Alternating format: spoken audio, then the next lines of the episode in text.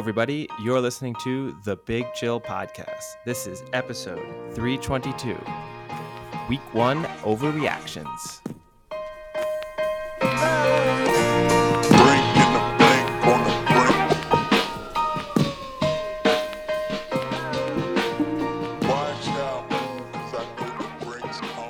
Hello, Big Chillians, and welcome back to the Big Chill Podcast. Hope you've enjoyed week one of the NFL. Unfortunately, Sam enjoyed it so much with his Joe Burrow comeback, he had to uh, take a vacation and leave us to cool down from all the Joe Burrow hotness. But I am Frank, joined just with Eddie today. Eddie, I'm surprised you're not also on vacation after that Niners near collapse. I thought maybe you'd need you'd need some rest and relaxation as well. No, that's a classic move. Great move by the team. You're just a from a betting perspective, they're just making sure the line doesn't get too big for future matches. So that's a great move. And then also from a coaching standpoint, they're just skewing all of the you know the data that the other teams will have on what they're going to do in certain situations and when they're vulnerable and what they can stop. Brilliant move. Just just dominating the data and the win. Did and you also, bet hmm. Trey Lance to score a touchdown? No. I mean, in all seriousness, though, that does suck if you did take the Niners minus the points to cover. Yeah, I mean that's yes. that's a heartbreaking loss.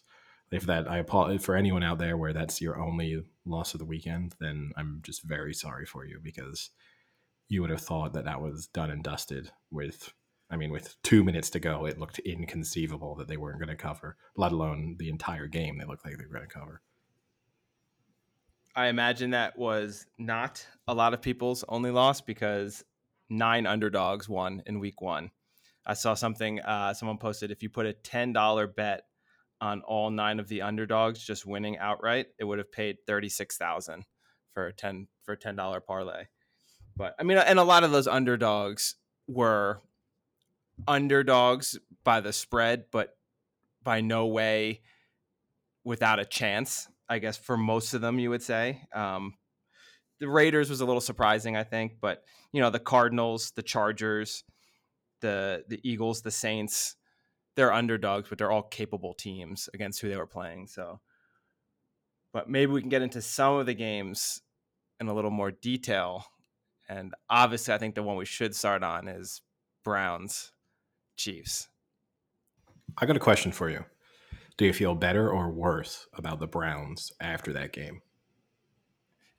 In terms of if I'm like a Browns fan, if you're a Browns fan, and just what you think their ceiling is for this season based on what you saw there, because it basically comes down to were you really impressed by their first half or even the first three quarters, or were you so unimpressed by the final quarter that you just feel like they don't quite have it in them to beat a good team because you can go one of either two ways. They dominated that game for 75% of it and their offense looked amazing for let's say at least 60% of it and that's without Odell Beckham Jr. coming back into the into it at some point.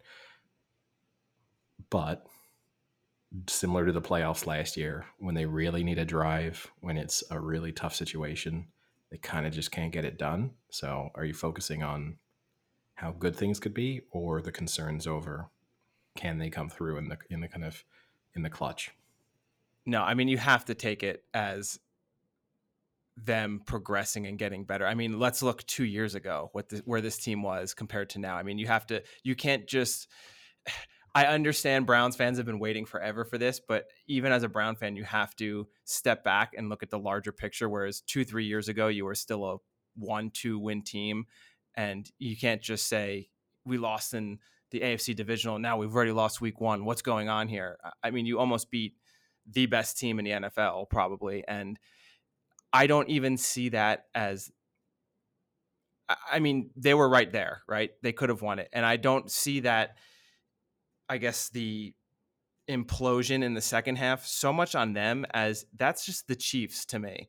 The Chiefs are just a team where sometimes they don't click for a quarter or two and then boom, they just go off. Because if you look at the first half, the Chiefs, I think, had two drives in the red zone and kicked field goals on both of them. And that's always kind of what we've we've talked about this previously. That kind of they get these long touchdown passes, but then when they get into the red zone, they can't score. And I think if instead of kicking field goals in those red zones where they drive down and then stall, if they score touchdowns there, then you know this game could have been a blowout, even you know, or not as close as it was. But I mean, the Browns were able to hold them as much as they could couldn't hold them enough, which most, if not all teams, the NFL can't do besides the Bucks.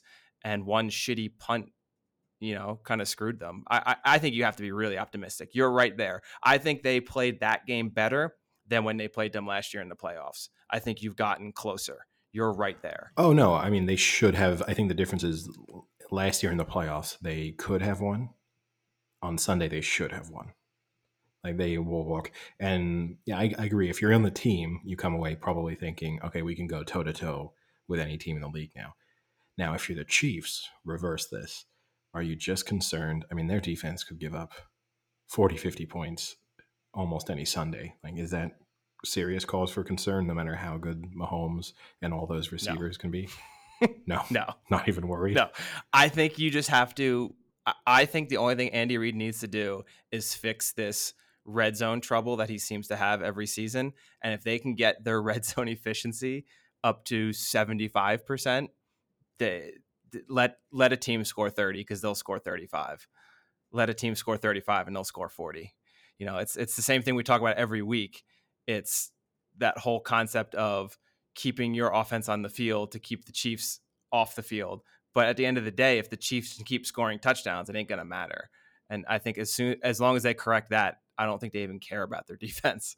If their defense gets them two turnovers, then I think they believe they can win any game. Yeah.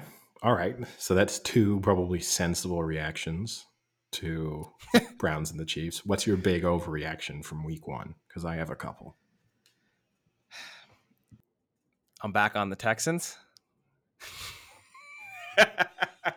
All right. So Sam's Texans a, are a playoff team. Sam's on a one way uh, one week vacation to Mykonos, and you are on a one week one week vacation away from the Houston Texans. no, I mean, I'll give you my overreaction is I think the Cardinals are have a legitimate chance to make the Super Bowl on that side. That they looked I'll it. I mean, that is uh, a ah. playoff Titans team.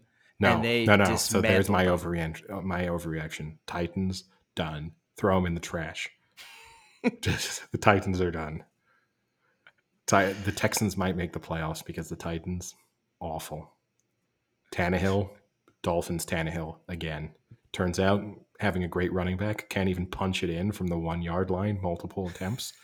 what good does that do you? Yeah, I, I mean, I watched most of that the Cards game, but they just looked. Their defense now has gotten better. Chandler Jones looked unstoppable. J.J. Watt helped him out in being unstoppable because he pulled some def, uh, some linemen on him. When you couple that with how good Murray looked, that could be a dangerous team. Their only their only problem is that they're in the toughest division.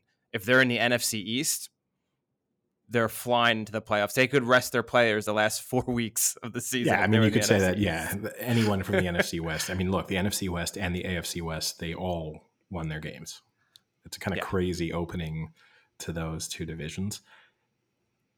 I think, and the NFC North, everyone lost. Yeah, I haven't changed my opinion on the Cardinals. Which the card, my view on the Cardinals is when they're good, they're great, but when they're bad, they're awful. And we're going to see them eight to 10 times this year where Kyler Murray is just running about around in the backfield. It looks impossible. I mean, the thing is, right, when he takes off to run sometimes, I don't know how you stop him as a defense.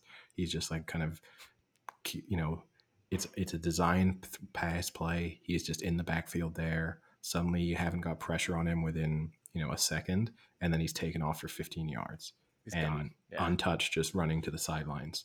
And I just don't know what you do. But then the reverse of that is they have games where they look absolutely terrible. We saw that last year.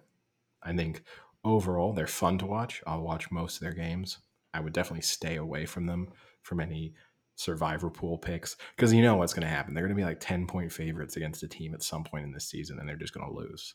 It's going to Jags happen. in two weeks. Yeah, probably. Perfect. Yeah.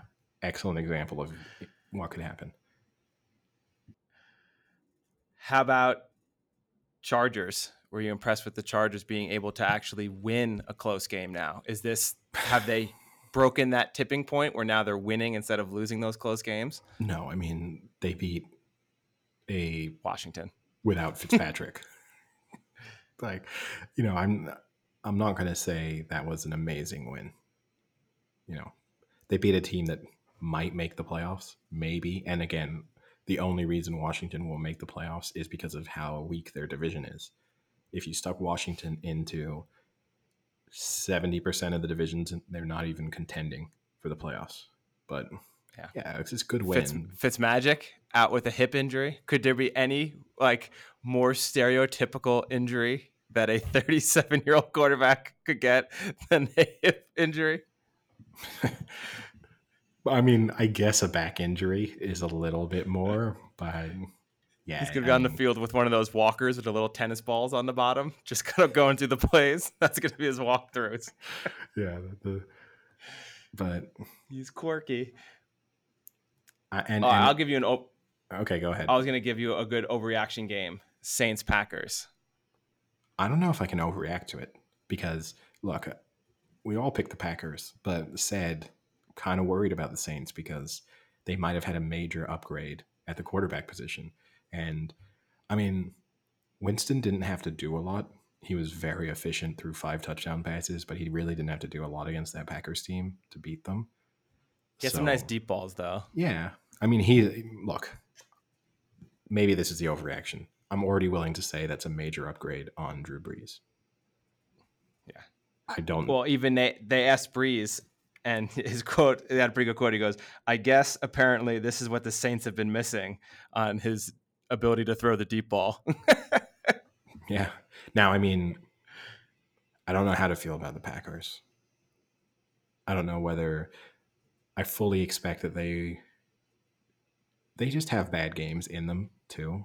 They're just one of those teams. Rodgers has days where he just looks like he'd rather be anywhere else other than playing football which is probably true.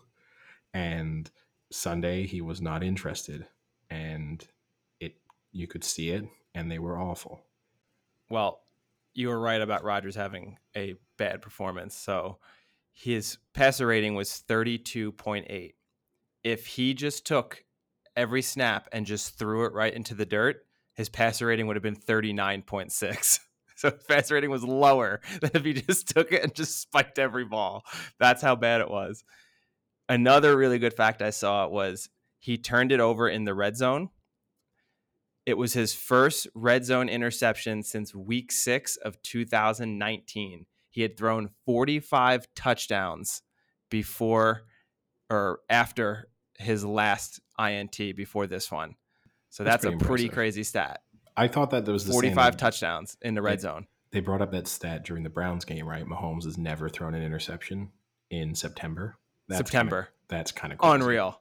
Like it's uh, this the, they put up the stat line and it's just an unreal stat line. What is something it like, like 38 13 touchdowns. and 0.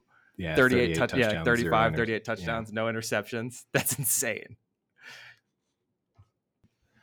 But I wanted to go back no, here's, the Niners. No, no, no. Before we do that, the Packers. Okay.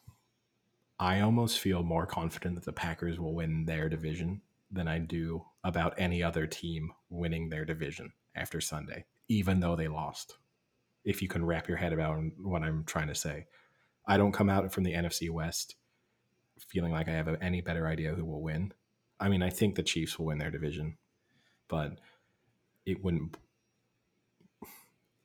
I feel like the Packers need to win it feels like the NFC the East last year. The Packers need to win eight games to win that division, maybe. Yeah.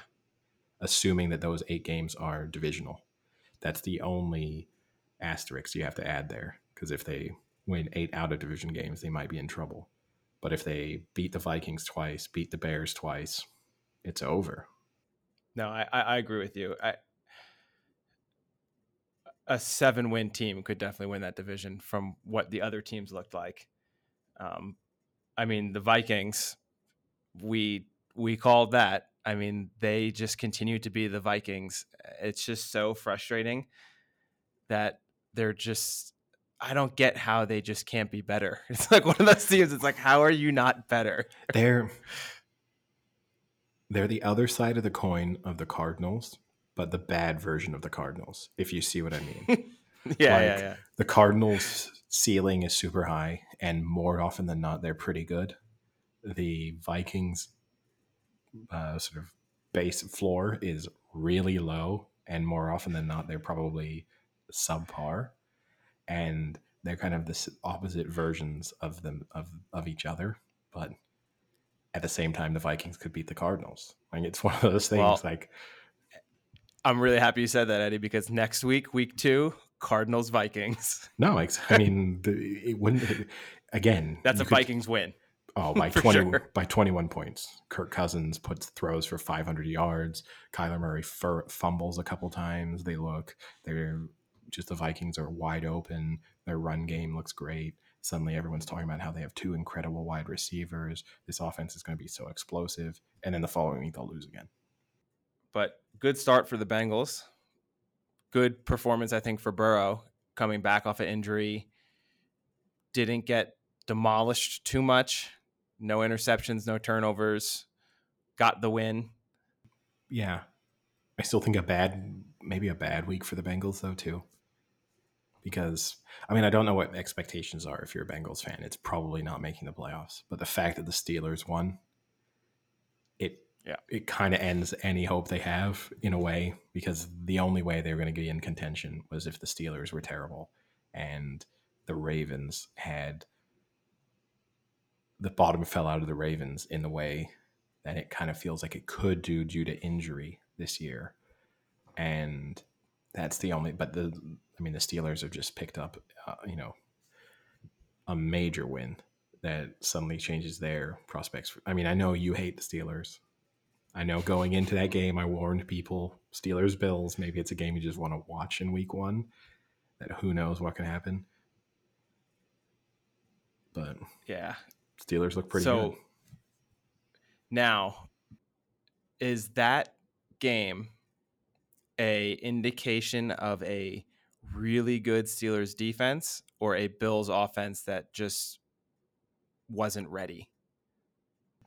I'd say a bit of both. I think that Steelers defense is really, really good.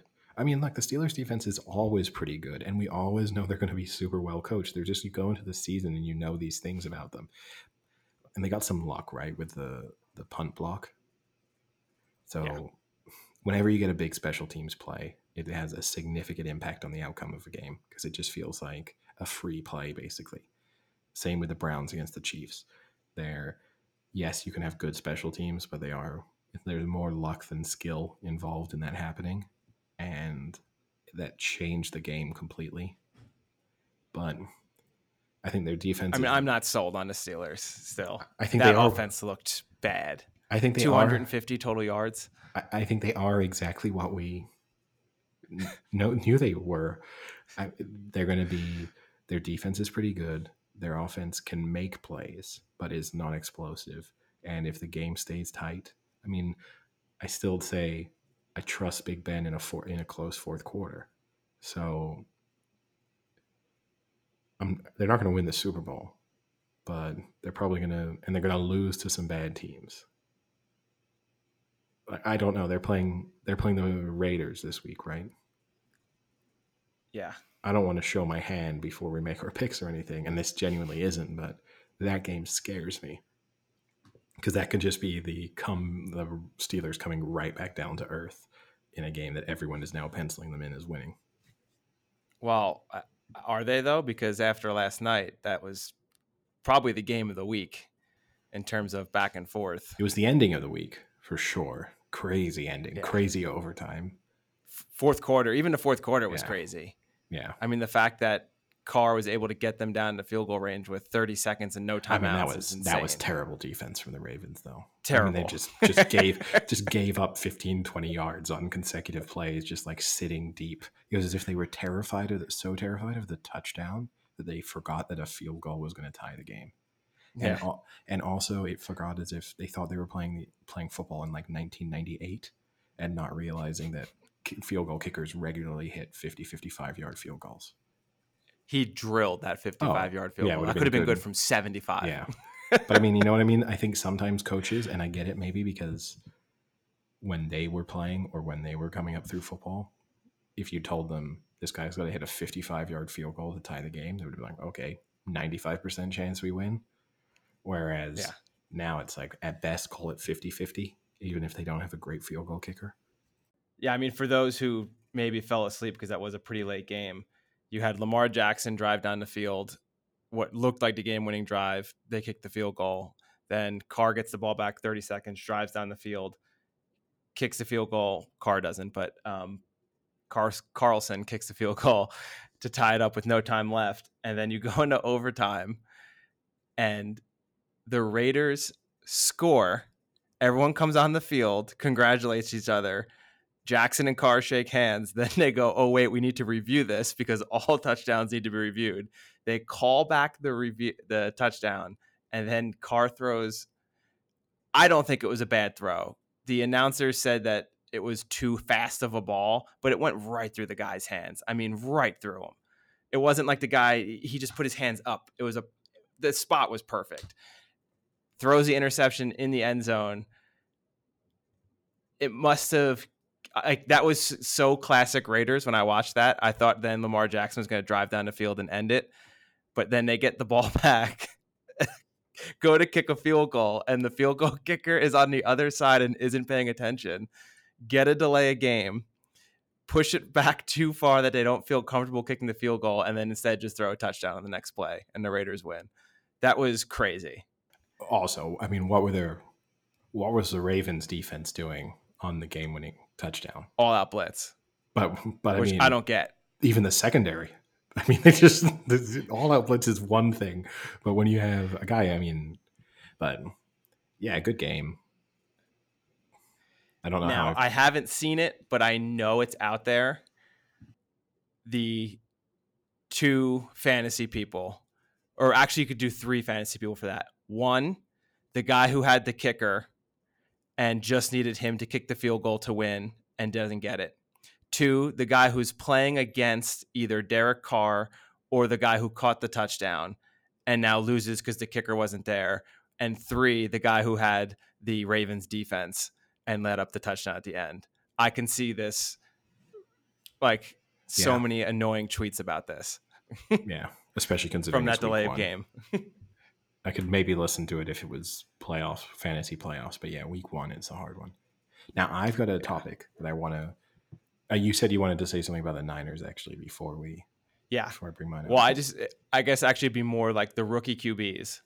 So first you had Trey Lance, the Wonderkind, throw his to quote a Ted Lasso, Wonder Kid, throw a touchdown on his first pass.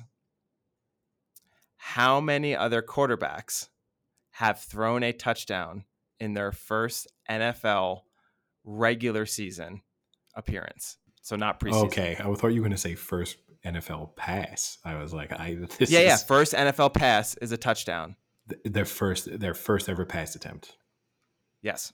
So Trey Lance, his first ever pass attempt was a touchdown. How And- many other QBs have done that? Zero. Ooh, no, Eddie. I'm sorry. You're missing one that you definitely know, and I know you know. I know, I know. So the key word is throw a touchdown on their first pass. Okay. So this is like a kicker.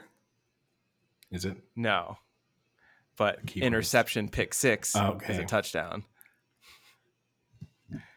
So who threw Who's it? the famous QB who did that? We've talked about it on the podcast before. Peyton Manning? Brett Favre. Brett Favre. Oh yeah.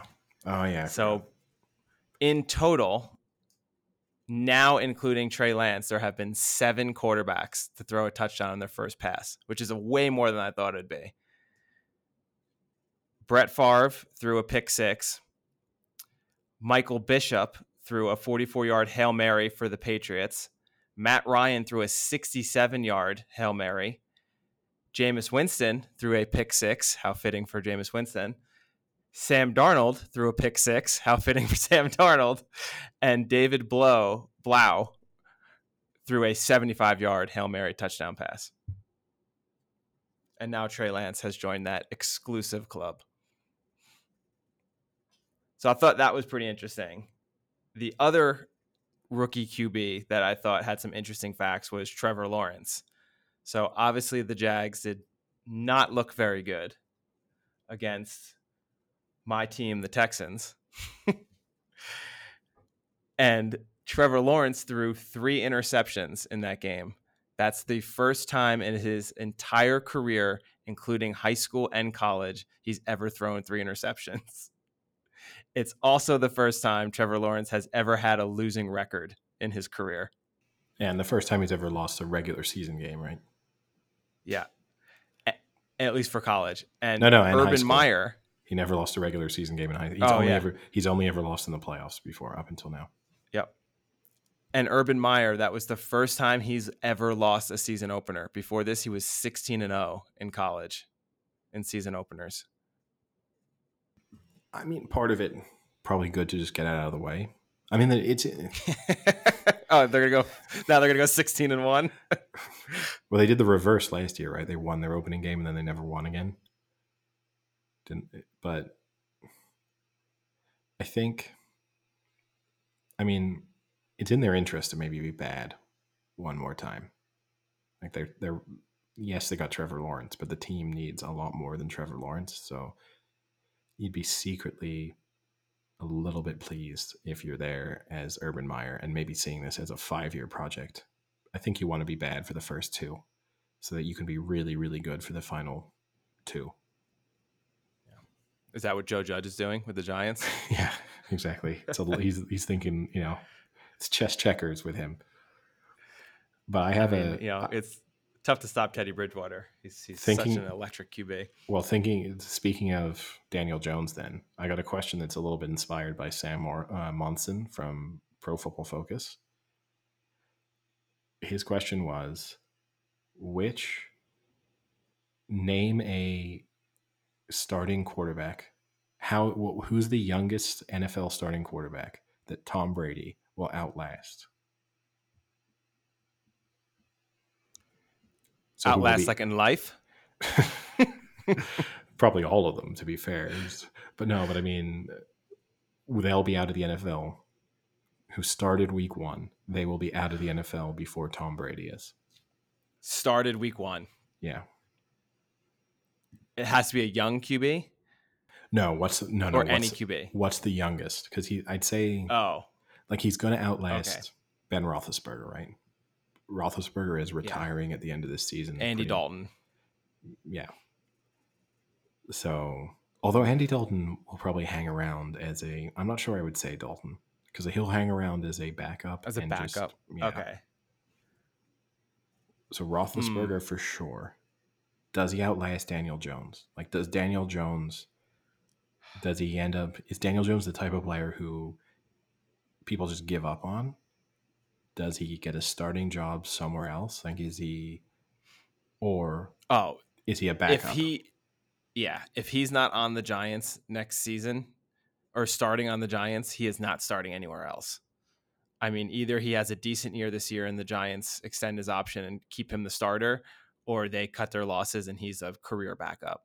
But you think he can be a backup because the other category, right, is yeah, you yeah. started for a while and then but you need someone to think, yeah, we want him to be the backup. I mean, even isn't even Dwayne Haskins still a backup on the Steelers? Yeah, but that's just because he's got the same interests as Big Ben. he's a chemistry guy at the Steelers. Um,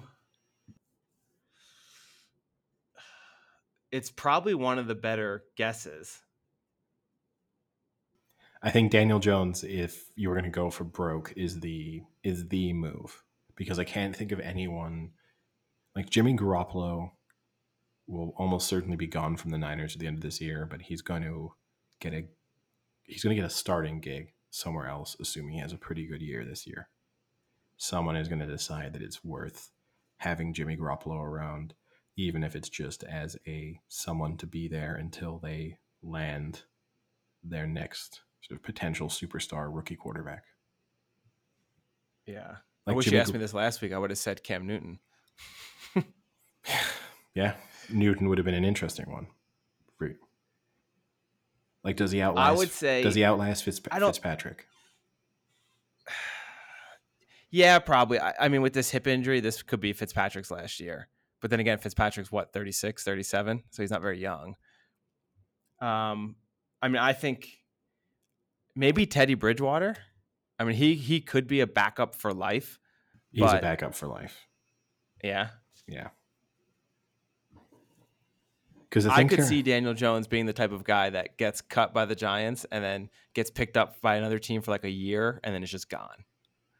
I think Daniel Jones could be a could be yeah. He's like Josh Rosen. Yeah. he's, like, he's a slightly better Josh Rosen. Yeah, where like he yeah he got more of a chance than Rosen did. I do like those pictures that they show of Josh Rosen in high in college, where he just looks like life is going great, and then now they show him with like the beard. He looks kind of haggard and stuff. Yeah. and they just like the NFL has destroyed his life. Not that that's amusing, right? But kind of is.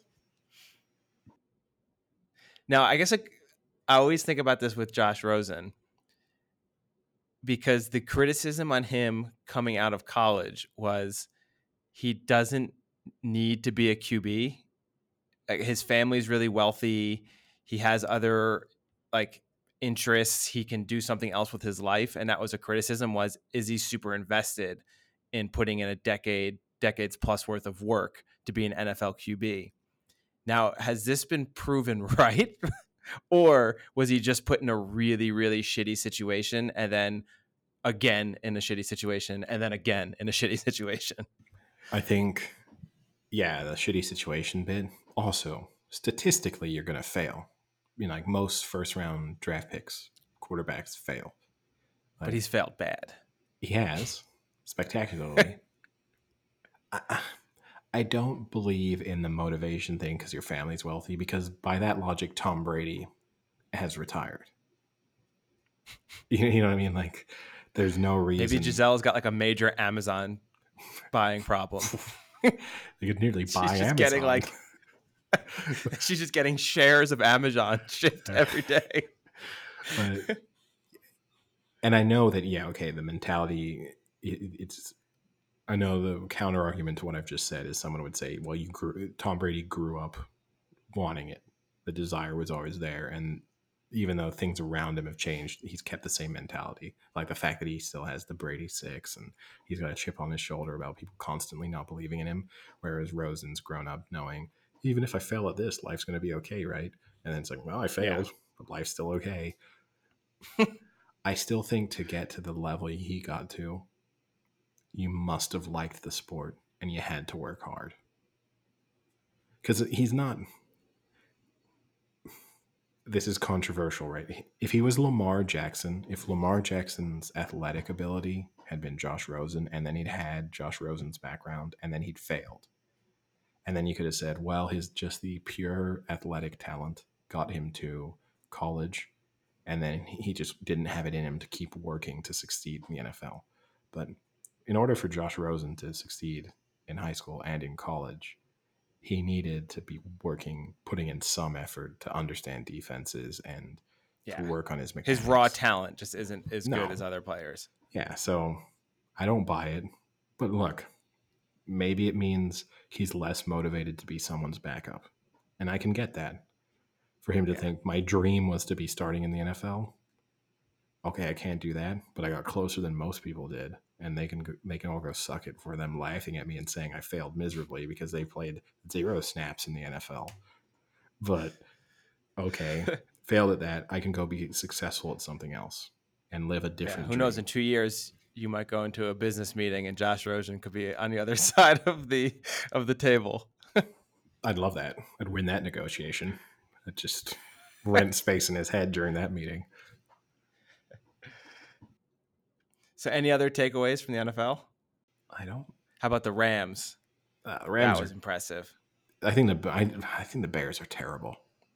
The Rams yeah, look but good. that offense, Stafford with that. I mean, come on, first throw, sure. 50 yard bomb. yeah, but that yeah, was such a sticking it to Goff. You, I wish McVay just gave like the double points to the camera. It was right to Goff on that one. but just This bring Goff's you couldn't face do, up buddy. on the on the on the scoreboard. Look, we knew. Uh, Look, I also think there's going to be a Stafford love fest, I, and and Bill Barnwell, much maligned on this podcast, right? But he made the good point of everyone's suddenly talking as if Matthew Stafford has never had a weapon before in his life, and he played seven years with Calvin Johnson. Like, let's not Yeah. pretend that this guy got through his career playing with complete scrubs the whole time. He had a couple of years with the Lions where they were terrible, but he actually, for most of his career, was on a pretty good offense Lions team when it came to offensive talent. I, the Rams are going to be good, but I still have the concerns about the Rams. There's two big concerns. One is their defense, which occasionally they just get involved in huge shootouts, and then who knows what's going to happen. Even when they were super good that a few years ago, that was their problem. Then the second one is, I mean, Bill Belichick completely shut down their offense in the Super Bowl. And That was without Stafford. it was, but it was with it was the, you know, well-oiled machine going into the Super Bowl that people thought, oh, if the Patriots are going to win this, it's going to be a shootout, and then it was like, no, they're just never going to score, and that worries me a little bit. So for you, still Chiefs Niners Super Bowl after week one. My opinion on those two teams didn't change much. Okay. Mm, I'm I. I like Are the you worried that the Niners are already accumulating injuries? No, it just goes with the territory. the my opinion went up. If I did a, not a real power ranking, but the Browns moved up, the Steelers moved up, the Bills moved a little down, the Packers moved down, but I wasn't super high on them anyway. Yeah. The Patriots moved a little down for me, just because I did come into it maybe thinking that their defense was going to be elite, elite, and that Mac Jones was going to be pretty good, and their running game was going to be good. Now they should have won that game, and the Dolphins are not. I mean, Mac. Jones was decent. he was decent. I thought he played pretty well. he was decent. I He's think the next Alex Smith, maybe. I mean, hopefully without the injury. I don't wish that upon anyone. uh, but yeah, no, he he was. yeah, They were they were all right, right? They should have won, but I guess I'm a little bit up on the Eagles, who looked better than I thought they would. Down on the Falcons. oh yeah, I'm kind of up on the Cowboys. I thought they looked better than I thought they would. And down, they gave the Bucks um, a run. I'm a little down on the Bucks. Yeah, But then the Bucks took a while to get going last year too, and their regular season the Bucks actually weren't always that impressive, and then just in the playoffs they were a machine. because Tom Brady cares.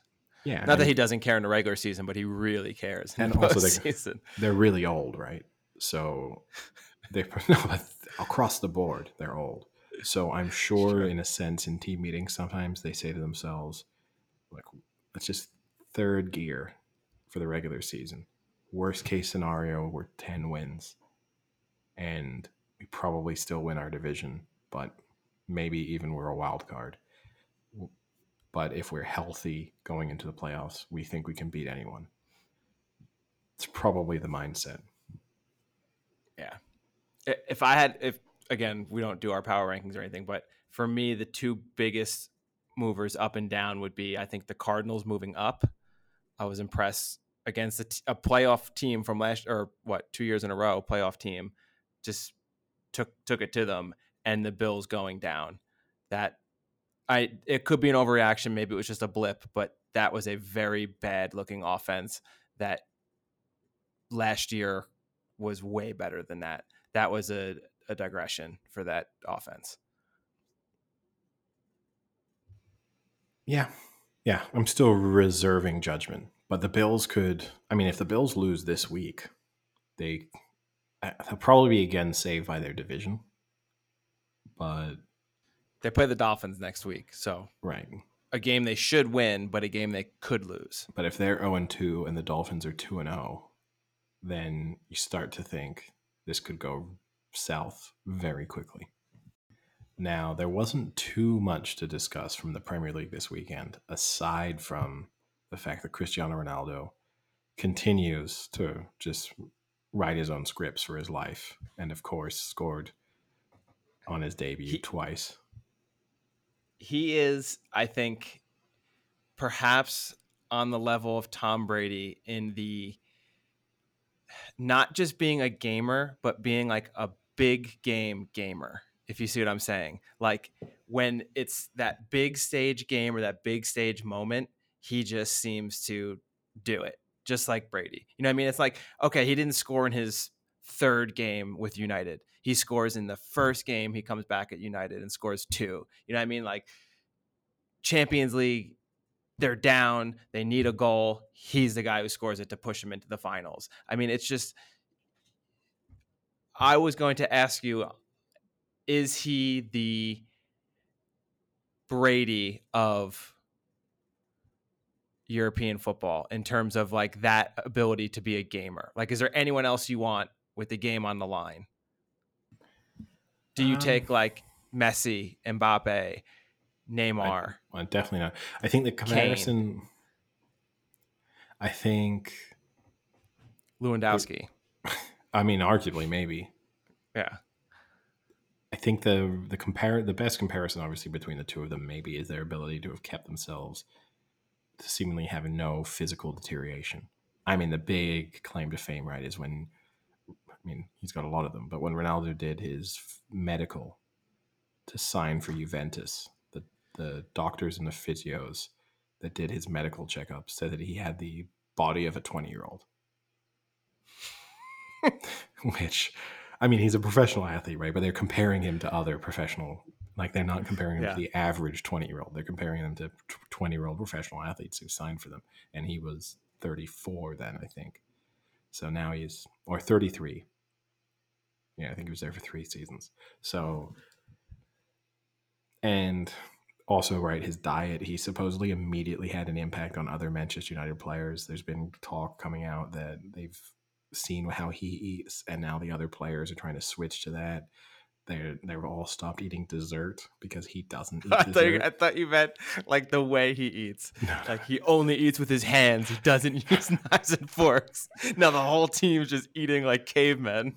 no, no, just the the actual meals he has. So they've all supposedly given up on dessert, and that's that was a big argument for signing him. Right, was the influence he can have on younger players in terms of showing them how to be the best professional they could be. I think he might be worth that money in that alone. But and I think I think United have the team for that as well. Like there can be some young players that would pull the I don't give a shit about him, like the Jamie Tartt. You know, like I don't give a shit about him. He's old, he's washed up. But I feel like Rashford, Greenwood, they're the type of players that do look to the older players and will try and emulate what he's doing. Yeah, and look, it was cool. I'm not gonna lie, I'm not a Manchester United supporter. I don't really care even that much about Cristiano Ronaldo, but it was his return was cool. It was good to see how it clearly meant a lot to him, and then also it meant a lot to the Manchester United fans. I do find it a little bit weird that they embraced some aspects of things that he did elsewhere, like the Siu celebration. You know, they like get really into that, but that's something he kind of developed post first United stint. But um, no, it was it was fun, and then obviously he scored today, 13 minutes into his Champions League reappearance with United, but then they Gamer. went on to lose to Young Boys. But. The only other question I had about that is with Ronaldo in that lineup, do they have the best front six now in the Premier League? I mean, Probably. it is it is nasty. no, probably. I think that's fair. I, I mean that that lineup on Saturday: Ronaldo, Sancho, Bruno Fernandes, Greenwood, Pogba, and Matic. Yeah, and you've got Rashford on the bench. Yeah, you've got you know they're like um, we're forgetting Martial on the bench.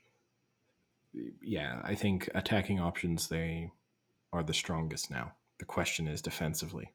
Um, which obviously Wan Bissaka got himself sent off today. Yeah, kind of not question marks there.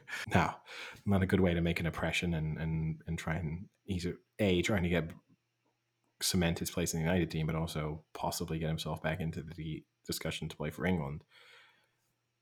When you're playing in, you know, England have more right backs than they know what to do with, literally, and based on the fact that they're playing, they play one of them in midfield sometimes just so he can get game time.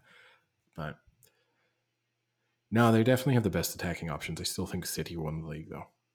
Yeah, I think I think Ronaldo at least make it a little interesting now.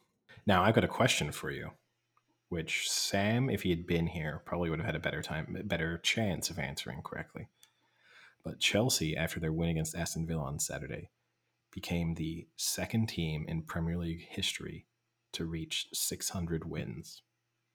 The first being Manchester United, who have 690 wins in the in the history of the Premier League.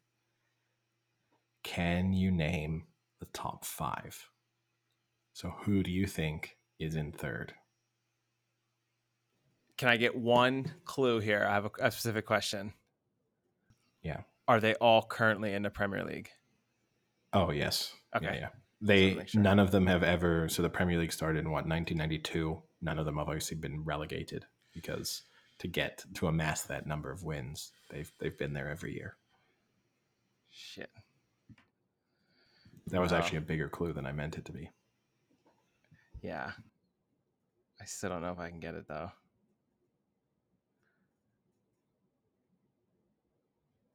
I'll throw Sam a bone. Is Arsenal one? Arsenal are are third. They All right. are and they're and they're third. They're on 598 wins. Still so don't there. Chelsea have, but Chelsea have well maybe next season. But Chelsea have stormed. No, they're gonna get, they're gonna get relegated. Maybe Yeah. two, three seasons from now. never come back. Just stuck on like 599. But if you think about it, so they that means they started the season on 597 and when it means that they would have been way ahead of Chelsea say 6 months ago. They would have been if you'd done the bet on which is would the next Premier League team to reach 600 wins, they would have been overwhelming favorites and they've just fallen apart. That's so good. Um, okay. I'm gonna say Chelsea. No, no, Chelsea are second. Oh, okay, that's right. Yeah. so yeah. United are first, Chelsea are second. Liverpool. Liverpool are fourth with 583 wins.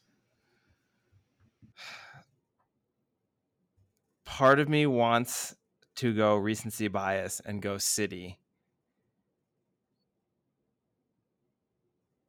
But they haven't been that dominant for that long. Who else could it be though? Spurs? Eh. I'll go City. So, I, the the clue I inadvertently gave, which was they've all been in the Premier League for its entire existence, City wasn't rolled right. out City. Yeah. Yeah, they they they were. So it's got to be three Spurs. then. divisions. It was it was Spurs. Well, is Spurs Spurs with five four hundred and eighty three wins. So it's a pretty a hundred win gap between them and Liverpool, which is a gap you have to expect will only grow. Yeah, I should have known that with that clue. Hmm. I would not have thought Chelsea was second. But uh, I guess that makes sense. Good for them. Good for Lukaku, who also scored well, they had a- brace. Yeah, I mean they had their dominant period under Mourinho, right? So they would have Mhm. racked up early two thousands. They were they would have racked up a lot of wins, and they've never been bad in during the Premier League. They they were mid table and stuff. That they never they've never had a period where they were awful for you know a few seasons. That's not bad then. So you had Sam, Ollie, and Furlong will all be appeased. Yes, yeah, true. And Jake, because Oh yeah, and Jake. Forgot about our You have to go a United fan. Have to go a long way to reach Blackburn though. But uh, yeah, no, other big news from the weekend of sport Tennis, Where, uh, right? Come on. tennis. Yeah, the Grand Slam aspects of the dream is over. yeah. Medvedev comprehensively beat Djokovic in the final. It wasn't that surprising after how. I mean, Djokovic went through the ringer against Zverev in the semifinal. That was a bad sign for him. God, Zverev just I don't know how he didn't win that. I watched most of that and he's just he gets in his own head so bad. It's unreal. Yes. Yeah.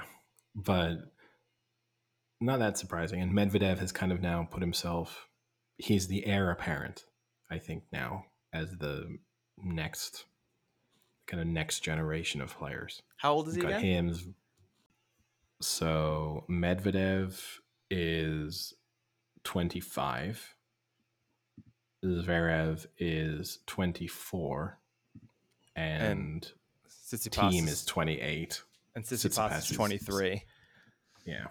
So and Rublev is 23 too if you consider him on on that level. on the the women's side of things, you had a final with two teenagers, fundamentally unheard of, both of them. Although Raducanu, the the British teenager, she'd had her good run in Wimbledon, and then had also got a lot of attention for when she withdrew, which we discussed on the podcast at the time. When she pull, pulled out of the match when she was losing, and then a number of people commented on the fact that she wasn't mentally tough enough she's then quali- gone through qualifiers to make the US Open and then won the US Open without dropping a set, which is really amazing. At the same time, I think people need to pump the brakes. There is I've some of the British media in reaction to it have already started as crowning her. I mean, talking about heir, heir apparent, they've basically decided she is the next big thing in tennis and yes, the fact that she didn't drop a set and did dominate all of her opponents, super impressive. At the same time, she had a fairly, a little bit like the England football team, she had a pretty good draw. Now, Unlike the England football team, she finished. she won.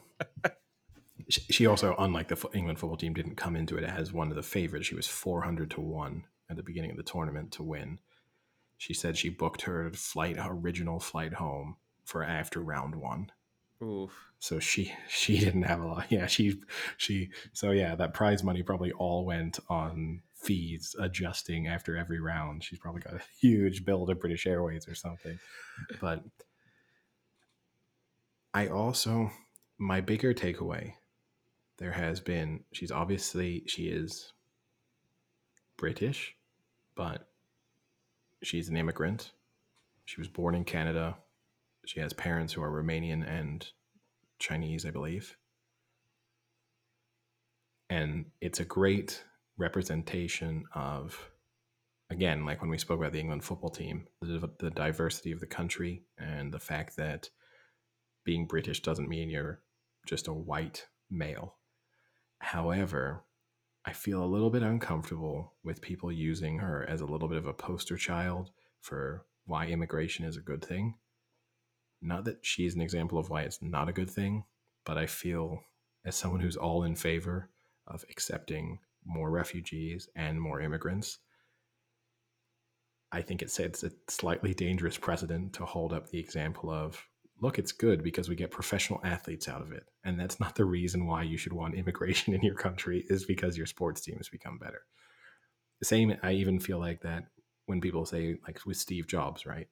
And they'll be like, oh, look, you know, unwanted son of a Syrian man goes on to found the world's largest company. It's like that's our reasons for wanting for accepting immigrants.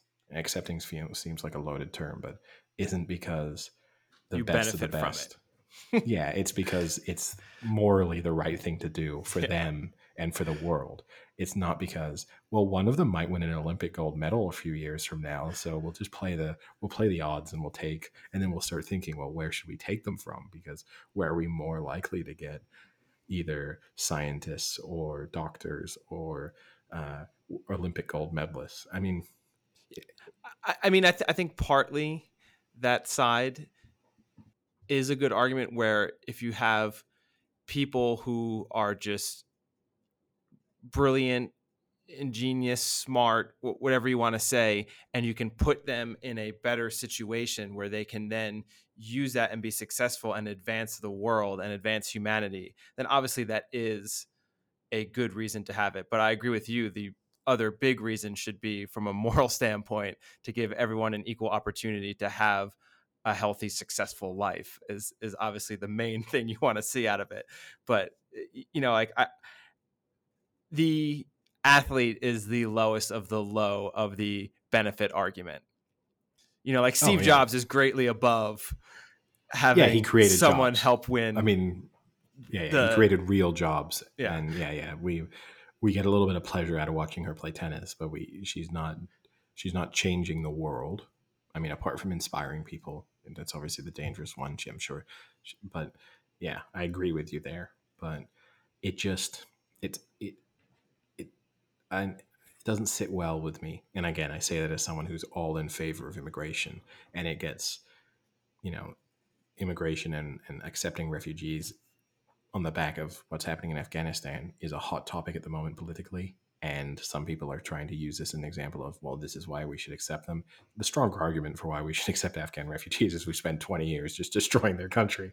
So we that's why we should take them, not because one of them might be good at hitting a ball 18 years from now. I actually had two questions for you about her win. One, you know, you said there's been a lot of talk about her being the next greatest thing. Does this feel kind of like a Sloane Stevens situation, who also won the US Open, was then proclaimed to kind of almost be the next Serena Williams and eh, like not not that she has fallen off a cliff or hasn't done that great, but she's never reached that height that people initially thought she was going to when she first won that US Open. I think the list of young, talented uh, female tennis players who win a Grand Slam or two and then go on to do very little, it is a long, long list. I mean, if we look back through recent years, you had Sofia Kenin, who won the Australian Open in 2020. Okay, she's kind of hanging around the sometimes in, in tournaments, but pretty much done nothing. You had Swiatek, who again has got to the later stages of tournaments. She was the favorite at one moment to win the, the French Open, but done very little. Going further back in time, where you can judge it more accurately, there was uh, Ostapenko, who won the French Open in 2017. And that's the same year that Sloane Stevens won the US Open. So you had two young players both winning their first and now only Grand Slams. And at the time, people thought they were, each one of them was going to be, you know, a kind of unstoppable force in their own respect. it's the nature of women's tennis over the past few years is that aside from Serena Williams and a handful of other players, it, you know, the other players who have won have all been under 22 and then have never won anything again. So maybe she bucks the trend. Maybe she is the next big thing in women's tennis, but I don't think winning a tournament in which most of the big names were knocked out, either withdrew or were knocked out by someone else. I'm not yet willing to say, okay, she's going to be.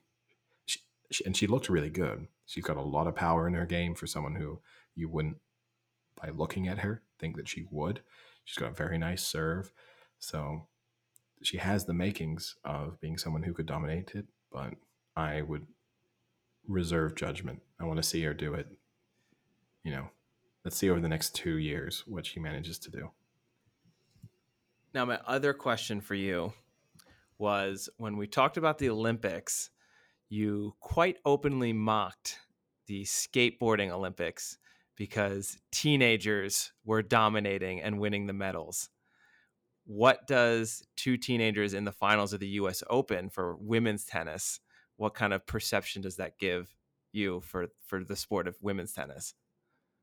not a good one personally, unless again both of them go on to and they might do.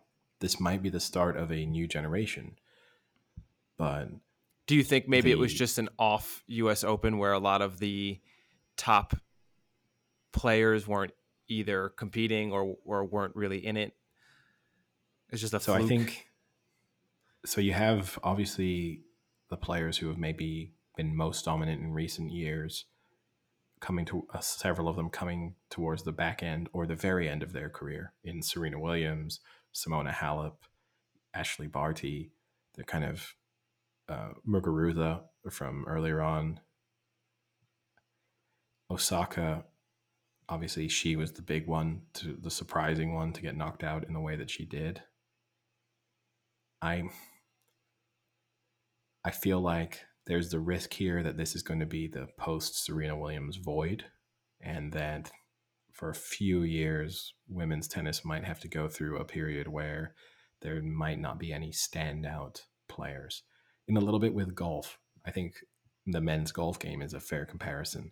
There was like the post Tiger Woods where every once in a while you know someone would win a couple and you start to feel like okay now Rory McIlroy is going to go on to be the next big thing and then his career fell off a cliff and then it's like oh no, no Jordan Spieth is going to go on and be the next big thing then his career falls off a cliff and then Brooks Koepka he's going to go on and be the next big thing and then he just became more obsessed with trolling Bryson DeChambeau than he did about actually winning golf tournaments he found a better uh, a better Yeah. career.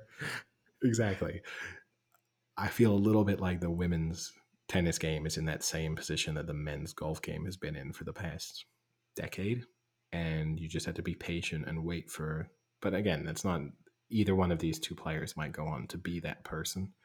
But I would say it's more likely that we don't hear a lot from them. I'm also, this is also feels awful, right? But, and I don't know how I would react if I won a major at a Grand Slam at 18.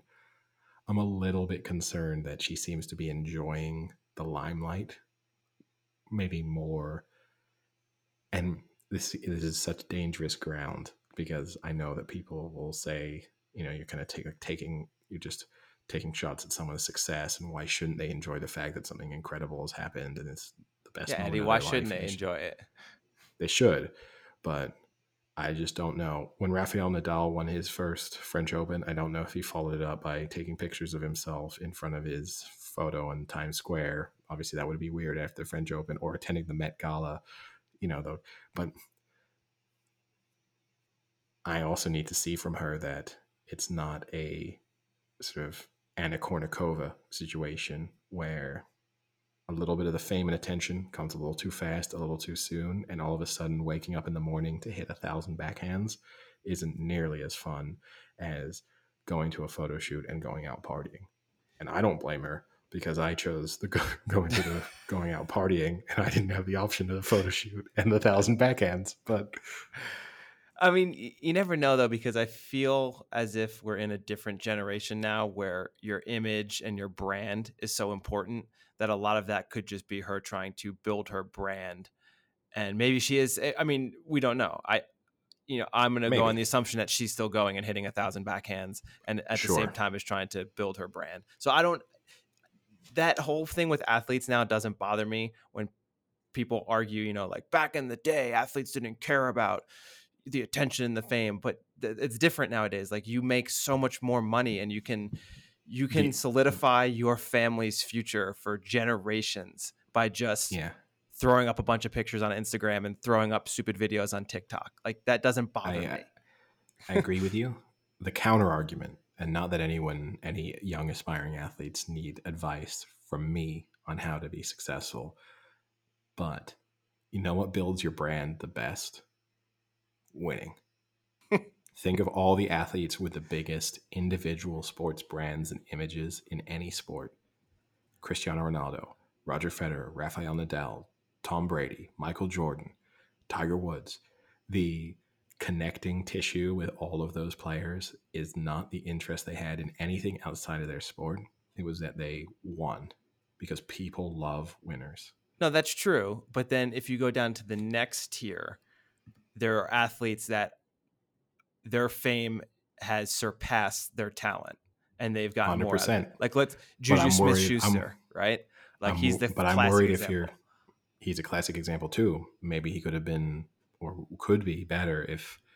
And again, this thing that this, this is like the old man argument, and it does feel a little. Well, you are the old man of I feel like of the podcast. yeah, it does feel a little bit like one of those. Well, why do they get to have all the fun? But I would, I'd already be worried if an 18 year old say, and not that this is a conversation or a thought that she's having, but if an 18 year old told me, yeah, but if I'm not going to be Serena Williams, then the best thing for me is to be the 10th best player in the world, but to have the highest profile off the court. And I'd already be worried. Uh, now you're the 50th best tennis player in the world. You've like instantly your mindset has just ruled out any future success on the court. And not saying that that is what she's doing, but I would just, if I were a young athlete, if I were 18, I would just say for two, three years, all I'm going to try and make sure I do is is get to that level or as close to it as I can, and then everything else will fall into place. It takes care of itself. Now, real quick before we jump off the tennis, are you disappointed that Djokovic couldn't get the Grand Slam? Yeah. Yeah, I think I'm a bit torn, right? Because, and this is discussion, I don't think Djokovic, he will go down as probably, you know, he's going to win the most Grand Slams. He's going to hold that record without doubt. When when all of them retire, he will be the one with the most. I don't think he's better. Roger Federer was a better tennis or is a better tennis player than Djokovic, but it will, it will get to a stage where Djokovic has the reason why I'm disappointed for Djokovic is because he went for the Olympics. If he'd sat out the Olympics, I would have kind of felt as if, eh, who are you really beating at the moment, aside from Nadal in the French Open? You know, it's maybe not the best era of men's tennis with Federer kind of being out for the count right now, and a lot of your other rivals are all suffering from various injury issues. You know, team has, has struggled with injuries this season, and a lot of players have missed time. But the fact that he committed to the Golden Grand Slam and went to the Olympics, which probably has hurt him in his bid to win the U.S. Open because he did he did just look tired towards the back end of the US, U.S. Open, and he probably would have been a lot better off just resting in August, not going and playing in extreme heat and humidity in Japan and also playing doubles there while he was there too. I think because he went for it, I I had to want him to win it. Yeah, and and I agree with you. That could have been his claim to be the best of that generation because right now you have Nadal's claim is I can't be beaten on on one of the courts. Like I am the most dominant player on a court ever. Federer's argument is, you know, I was I was it for 10 5 10 years, you know, like I was the best for the longest. Djokovic's would have been I'm the only one to ever won a true Grand Slam. But now, you know that that that's gone away, and now he's just a a player who's won just as many majors. yeah, but you know, I mean, like he doesn't have that he doesn't have that stamp. That would have been a great and, stamp to have. And it's got to be disappointing, right? Because you do have to as successful as he's been and as much as he's won and as much as he will go on to win before he retires, he might get another chance at this, but it's unlikely. And you got to be kicking yourself that f- such a big achievement fundamentally boiled down to one match. And not only could you not get it done, but you really didn't turn up. I mean, he was not good in the final. Medvedev was really good. So that has yeah. to be factored in. But a little bit like you know, that that it's probably going to be one of those matches that stands out for Djokovic that he wishes he could play again when he retires. And on that note, speaking of not showing up, AFC Richmond was demolished in the semifinals of the FA Cup on the newest episode of Ted Lasso. And I'm sorry that I did not say spoiler alert. if you had not seen the episode, you have now gotten it ruined for you. Straight off the bat. Right yeah. off the bat. I think best episode so far. Wow. I enjoy it. Yeah. Wow. Of the season. Of the season. The only things that really bothered me about this episode, they reacted to City beating Richmond 5 0 in the final, in the semifinal, as if what a stunner. And the reality is, if Manchester City were playing a championship club in the semifinals of the FA Cup, three a three goal win would be the, the like bare minimum. Yeah. So it's not a stunning result. Aside from that, and that look, that is what it is. It's not supposed to be a, as we say every week, it's not some accurate representation of the world of football. I, I thought it was enjoyable. It did what it did in the first season. There was actual football. That the episodes get better when there's actually a match played over the course of the episode. There was more Ted Lasso. I did like the fact, not that this was intentional, but when the therapist was speaking about how Ted Lasso couldn't open up and about how he would deflect by making a joke and an, an obscure reference that only a middle aged man from the Midwest would get. That was Very basically meta. it was our criticism of the show. Yeah, just very, that was like a very film. meta. Like, But I don't think that's what they were trying to do. no, I think what I they were. mean? I 100% think they were. No. I think No. that was a joke on what everyone says about the jokes that he has. No, because Ted Lasso is having such a love fest at the moment that I don't think they have to respond to any criticism that might be out there. Unless I mean, I don't think that's are- such a criticism. I think it's just like for me it's a criticism. I think from a lot of other people, it's not so much a criticism. It's just almost a point of endearment where, you know, oh, all his jokes are these like really obscure 40 to 50 year old white guy references, like dad jokes almost, but like super, um, like super witty dad jokes almost. Season 1 it was endearing it was endearing. Season 2 it was the family family guy formulaic. Okay, let's insert he says something weird, people stare at him, he goes, "Oh, this is like weird reference to something from the 80s or early 90s and Yeah. then no one gets it and we move on." That but yeah, I'd say it was an enjoyable episode. Yeah, and it was definitely, I mean, the darkest episode. It it, it did not shy away from a lot of more serious topics, which is good to see. I think. In Yeah, the therapist is an alcoholic. Uh, yeah. Well, I mean, it got dark real quick when she just got demolished by a car. I mean, Well, she did. Well, hold on. we don't know. Not the Her bike was pretty ruined. She yelled as if she was, you know, like they didn't really make sense. They cut to her face. She's cycling along, doing this weird thing where she's just insulting people while she cycles. Thought we won't even.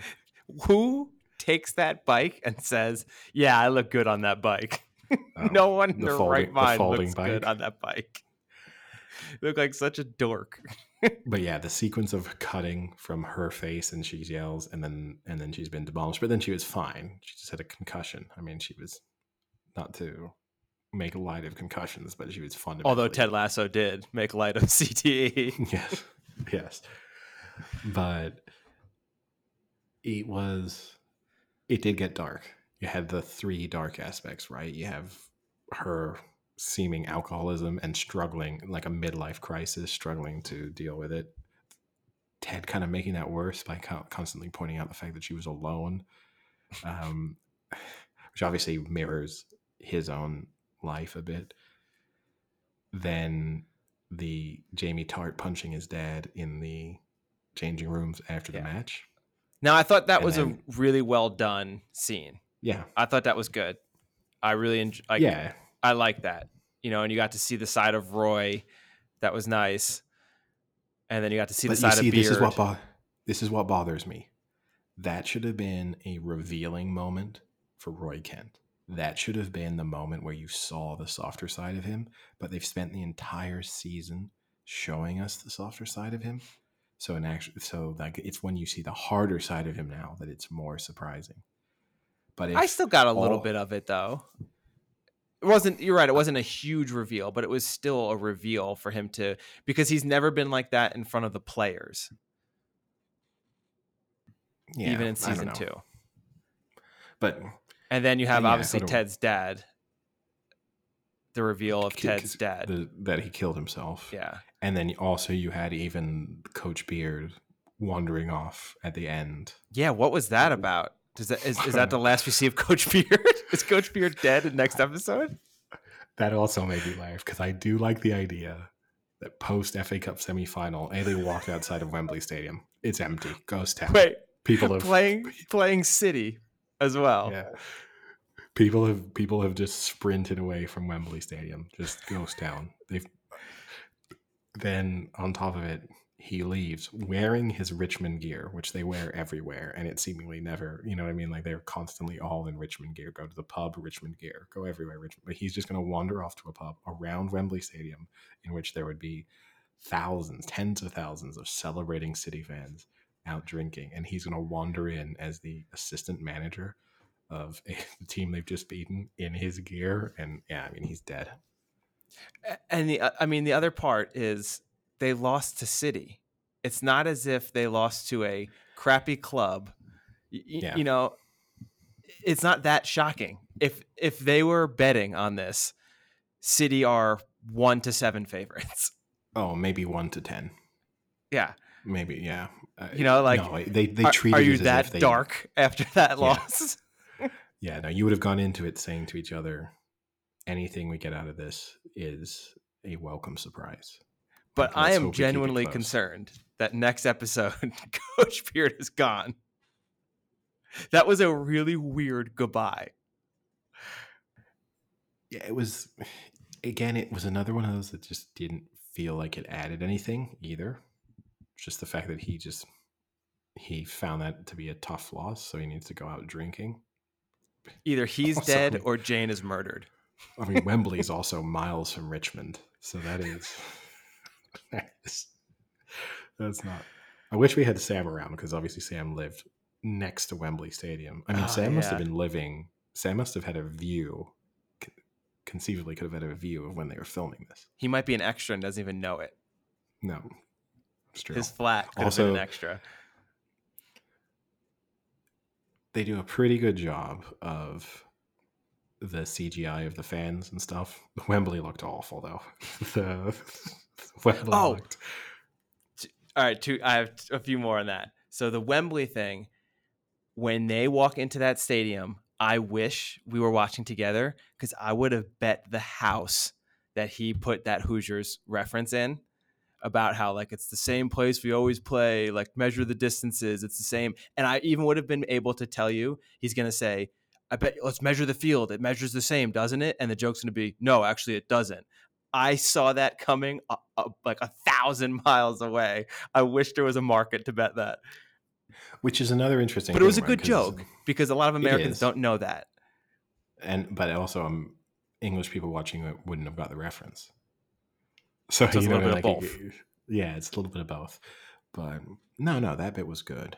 But um, th- my part about that that I think is a little annoying is why is Jamie Tartt, who two years ago is arguably one of the best up and coming players, so in awe of Wembley? He's clearly been in stadiums of that size. I mean, they were in the Premier League the year before, so they've seen stadiums that I know aren't Wembley size, but they're they're intimidating pitches, right? Like it's not as if they were playing on like a backyard field and now we're thrown into a stadium. but Wembley's special. Like I, I do get that a little bit. He probably now the thing is he might have if he there's every chance he would have played at Wembley with City because either in the FA Cup or the League Cup he would have. I mean, but let's assume he hadn't done. I, I do get it that Wembley is special. It is different even than going to Old Trafford or Anfield. It's it's a little bit different. Um, but but yeah, no, I mean, I just yeah, I also like that they just walked out like three feet, looked at it, no, like walking around the actual pitch, kind of, and then walk back in. I also that weird coach's room they were in, kind of just stay. Yeah. that was that was a bit strange, but but no, I thought it was a good episode. But yeah, the, the overreaction. I also did the the other thing that bothered me was the commentator. I think when City went four 0 up or five, it was the eighty fifth minute. Now it's over. And yeah, it's like no, it was no one was holding out hope. Oh, it's only 3 0 with five minutes to go. We've got a really good chance. the yeah i mean i really liked episode two i mean these are like little nitpicky things the other the we talk about this every week. I don't know what they're trying to do with Nate and whether they want him to be a likable or a hateable character because when they were doing that locker room thing and they were all admitting things, they were all really funny. Like they were all good. I, I, I liked everyone what they admitted. It made sense. And then they go to Nate, and instead of him having a, a legitimate one, like, "Hey, I was no, a prick to the people," he he does the. I have a lot of great ideas, and I pretend like they're spur of the moment. Like that's such a douchey thing to say. You know, like I'm. There's I- only I, one I that come up with really great ideas. the time the Brazilian right back comment makes no sense. The fact that they missed it because he messed messed up the time zones. The only time zone that would have mattered is the time zone he was in when you're signing a player. So that's the only one. Again, it's not supposed to be some accurate portrayal Yeah. of the world of football, but that was the only one where like that doesn't make any sense. What he thought Brazil, which is if anything, is behind. So you're never gonna have unless he's so dumb that he saw the time in Brazil and assumed that was the time he where he was, which is like a level of idiocy that I can't even believe. But that was the only bit that didn't make a lot of sense. But, But that- I do agree with you. like that mess up is a slightly endearing mess up for Higgins. Like that's something that you know, like you can see, like ah, it's a Higgins, Sure. and yeah. then Coach Beard, like oh, that's a Coach Beard, and then Nate, it's like oh, Nate's still a prick. Like you know, I didn't. Although his was the only one, right, that you could apply to your real life. It's not necessarily the worst advice to pretend that you to have a good idea and then save. Now the only downside to that strategy, you might never get a good opportunity to share the idea. so you Yeah. might be sitting on a, a winner and just be waiting for the moment it never comes or someone else says it before you. That's the other downside too. But we are missing Sam, and it's unfortunate because I feel like Sam would have a very strong opinion about the B line of that, the B storyline of that episode, which is owner and player connecting. He has been He called it. He did not only did he call it, but he has been very against it from the start. So I would love to hear his takeaway on the I forget what was her I forget what her age was, but he was what, 21, he said? Which no way when he when he went 21 it was like no you could you, come on 25 No way what? Oh, uh, you think know he's like he's tw- 25? yeah he, he does not give me the impression of having been a 21 year old but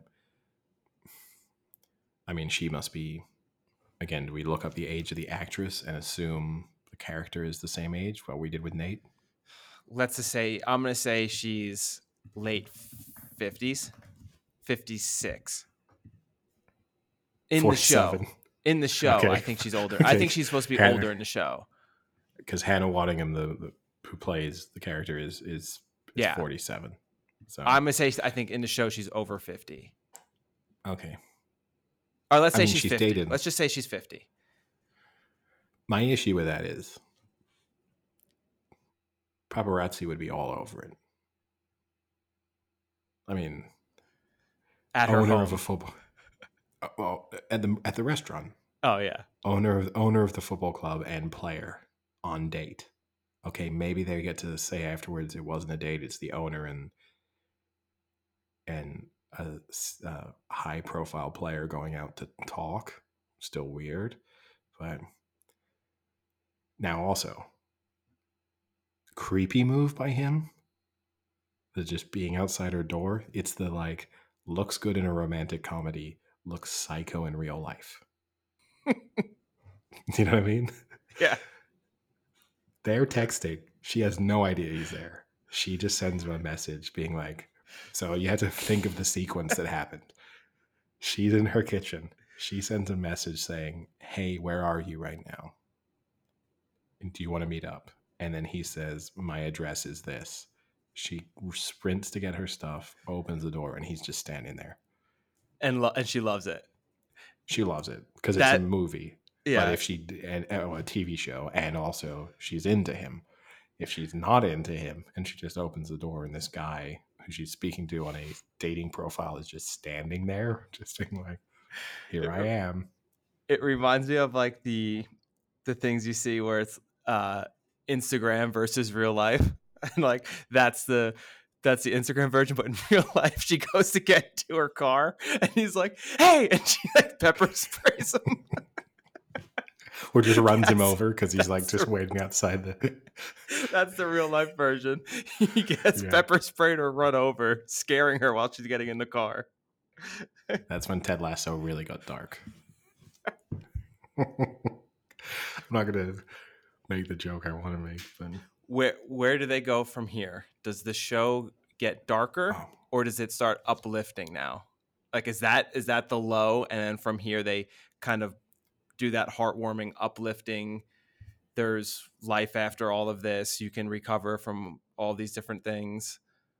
Oh yeah, because what they basically created right is that in order for Ted to be open to being helped by the therapist, he needs to be able to help her. Like this is the situation. They are now going to they've kind of got a symbiotic relationship where they will get what they need from each other so that they can both improve from a mental health standpoint. Clearly that's what's going to happen. I have no idea what's going to happen with the romantic storyline aspect of it. I mean, it is unimaginable that a owner of a football club is dating one of the players. Unimaginable. But I don't know how I don't know how I mean as a I- one I- I mean, in most- episode In most companies that would be illegal, wouldn't it? it's illegal, yeah. I would think it would still be illegal, even in football, but more complicated. Yeah, and it also for me the other question is does Ted Lasso have a romantic interest? Because that's going to have to happen for him to stay. Cuz otherwise, yeah, I mean that's what I was thinking. Is it a therapist or is it still the owner? Does she realize that she can't be with um, or or the owner's friend, Stinky, not the one who stinky calls her Stinky, stinky the one who calls her, the one who calls her Stinky or whatever. She who right there are the now. Yeah, Because I feel that's the hook to keep him in England. Because otherwise, it's him going back to be with his family. Yeah. Also, can we just say again? Thought it was best episode. Haircut scene, weird. Um, just everything about it weird. I'm guessing it was making reference to something that I didn't get, like a I didn't get the reference either. I'm sure it had to it was be like- something. assuming it was like some kind of mafia movie that I'm just not picking up on the reference. Just with the way they did the lighting and stuff, it just seemed like a kind of Godfather esque moment, and I just didn't wasn't picking up on exactly what the reference was. I like the idea of mocking the haircut being so important with like Premier League players because you know they really do. and then he just so has much. exactly, and then he has exactly the same haircut. yeah, just just, a little exactly the same. just a little just a fresh sl- cut on the sides. Just a, like slightly shorter flat top, basically. Yeah. But um, also, Ted, sometimes the show doesn't need to beat us over the head with some of the points, and like Jamie Tartt standing there, and then Sam's dad calling him and being like, "I could not be prouder of you, son." I almost went into an accent that was going to get me in big trouble. I love you, Dad.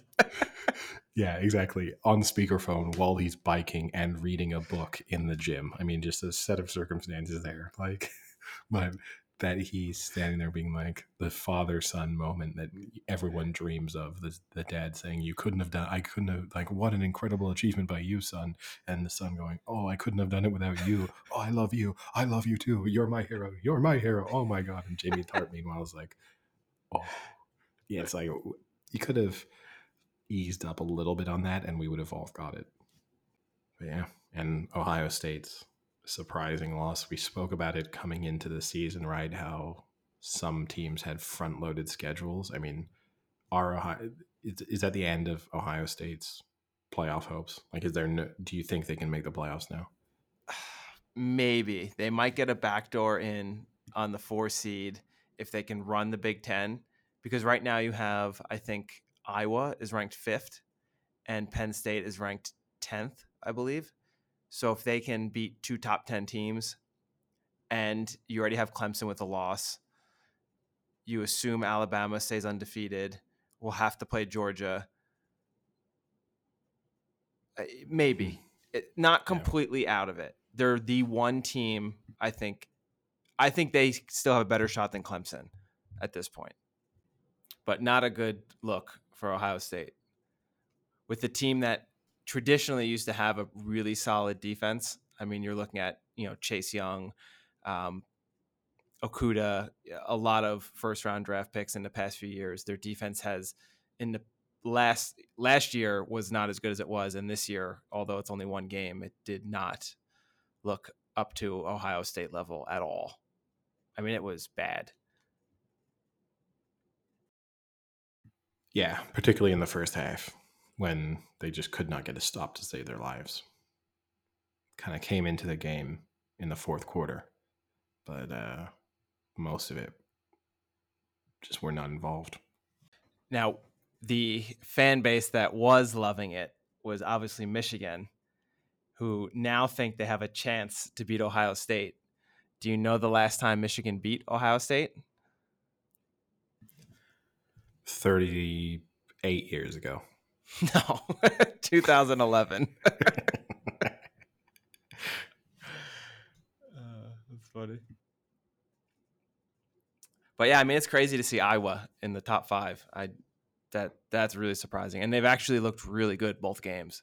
So that will be interesting to see if they can keep that up. Um, that would be a real underdog story there. But other than that, Giants playing Thursday night, so I get to get that out of the way, which is amazing. You know, I get to watch the Giants lose and then have a full weekend to not have to worry about it.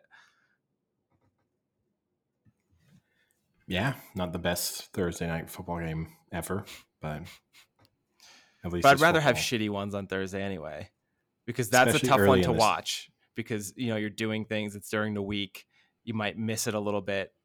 I mean, I'd rather have yeah. Sunday night be a good game. I mean, I'm in Europe, so yeah, the Thursday night game kicking off at two fifteen in the morning my time. yeah, I, I, I will put the Giants Washington game into the I will not stay awake to watch that one. In fairness, I yeah. didn't stay awake to watch the Raiders uh, Ravens game, but I woke up in the fourth quarter. So I woke Perfect up. Yeah, it was it was ideal, but may, who knows? Maybe I'll wake up at 4 a.m. on Friday morning, and the Giants and Washington will be 55 zero, zero. all. Yeah. Every team is punting first down. Daniel Jones six fumbles. All right. Well, we'll be back Thursday for our picks. Sam might not. Sam might not, but his... he will fly in his picks. He has told yeah, us. He's first he's first class. This, he's he's had this before, so I'll I'll read his picks out for him. He always loves when I do that. Oh, that's very good. And we can decide why he's picking who he's picking. Yeah. Classic. All right. All right, I'll talk to you later.